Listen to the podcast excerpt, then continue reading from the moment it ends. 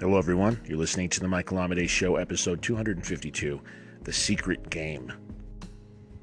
In Stanley Kubrick's last film, Eyes Wide Shut, there's a lot of interesting thematic material that comes to bear, but there's one that I think has a lot of application to our real life.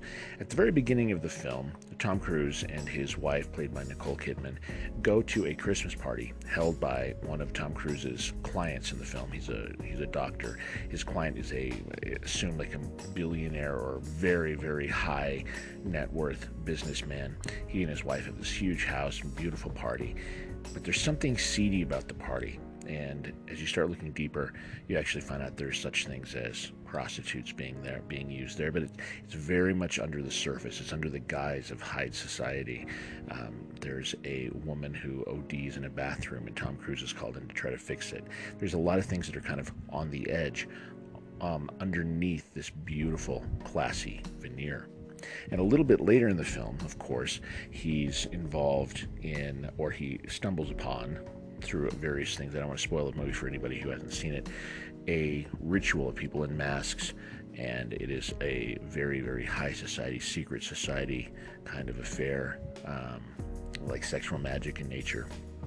And so, the reason I'm bringing these things up is to bring it back down to the seedy side of things. we talk about something like prostitution, which is just such a such a um, kind of a taboo subject, a lot of times we think of everything from the people, you know, just on the street trying to attract a car that's going by, the lowest form possible. And then we think all the way up to the high end stuff, kind of the, like the thing that Tom Cruise and Nicole Kidman might have uncovered at that holiday party at the billionaire's house. But the fact is, it's the same game. It's not made any different because the window dressing is there. It feels different. We can fool ourselves but in reality, it's the exact same game.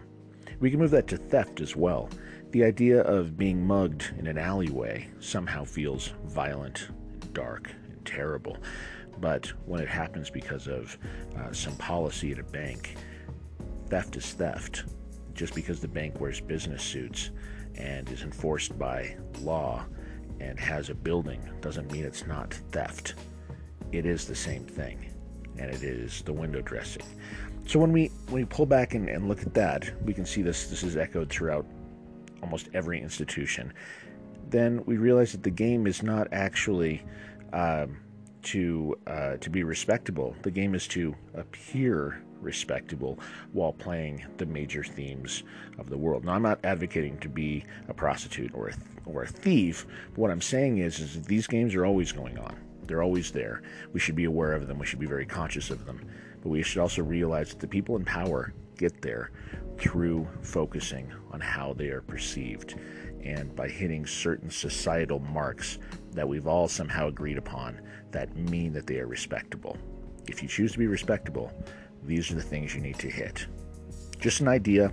I'd like to see kind of what your thoughts are on this. If you want to send me a message, you can. Go to michaelamidei.com, put it in the contact form there, or you can find me on social media. It's easy to do.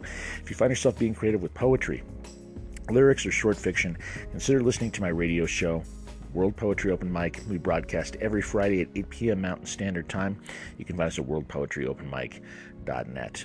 But for this podcast, the next episode will be tomorrow. So until then, keep living authentically and keep living creatively.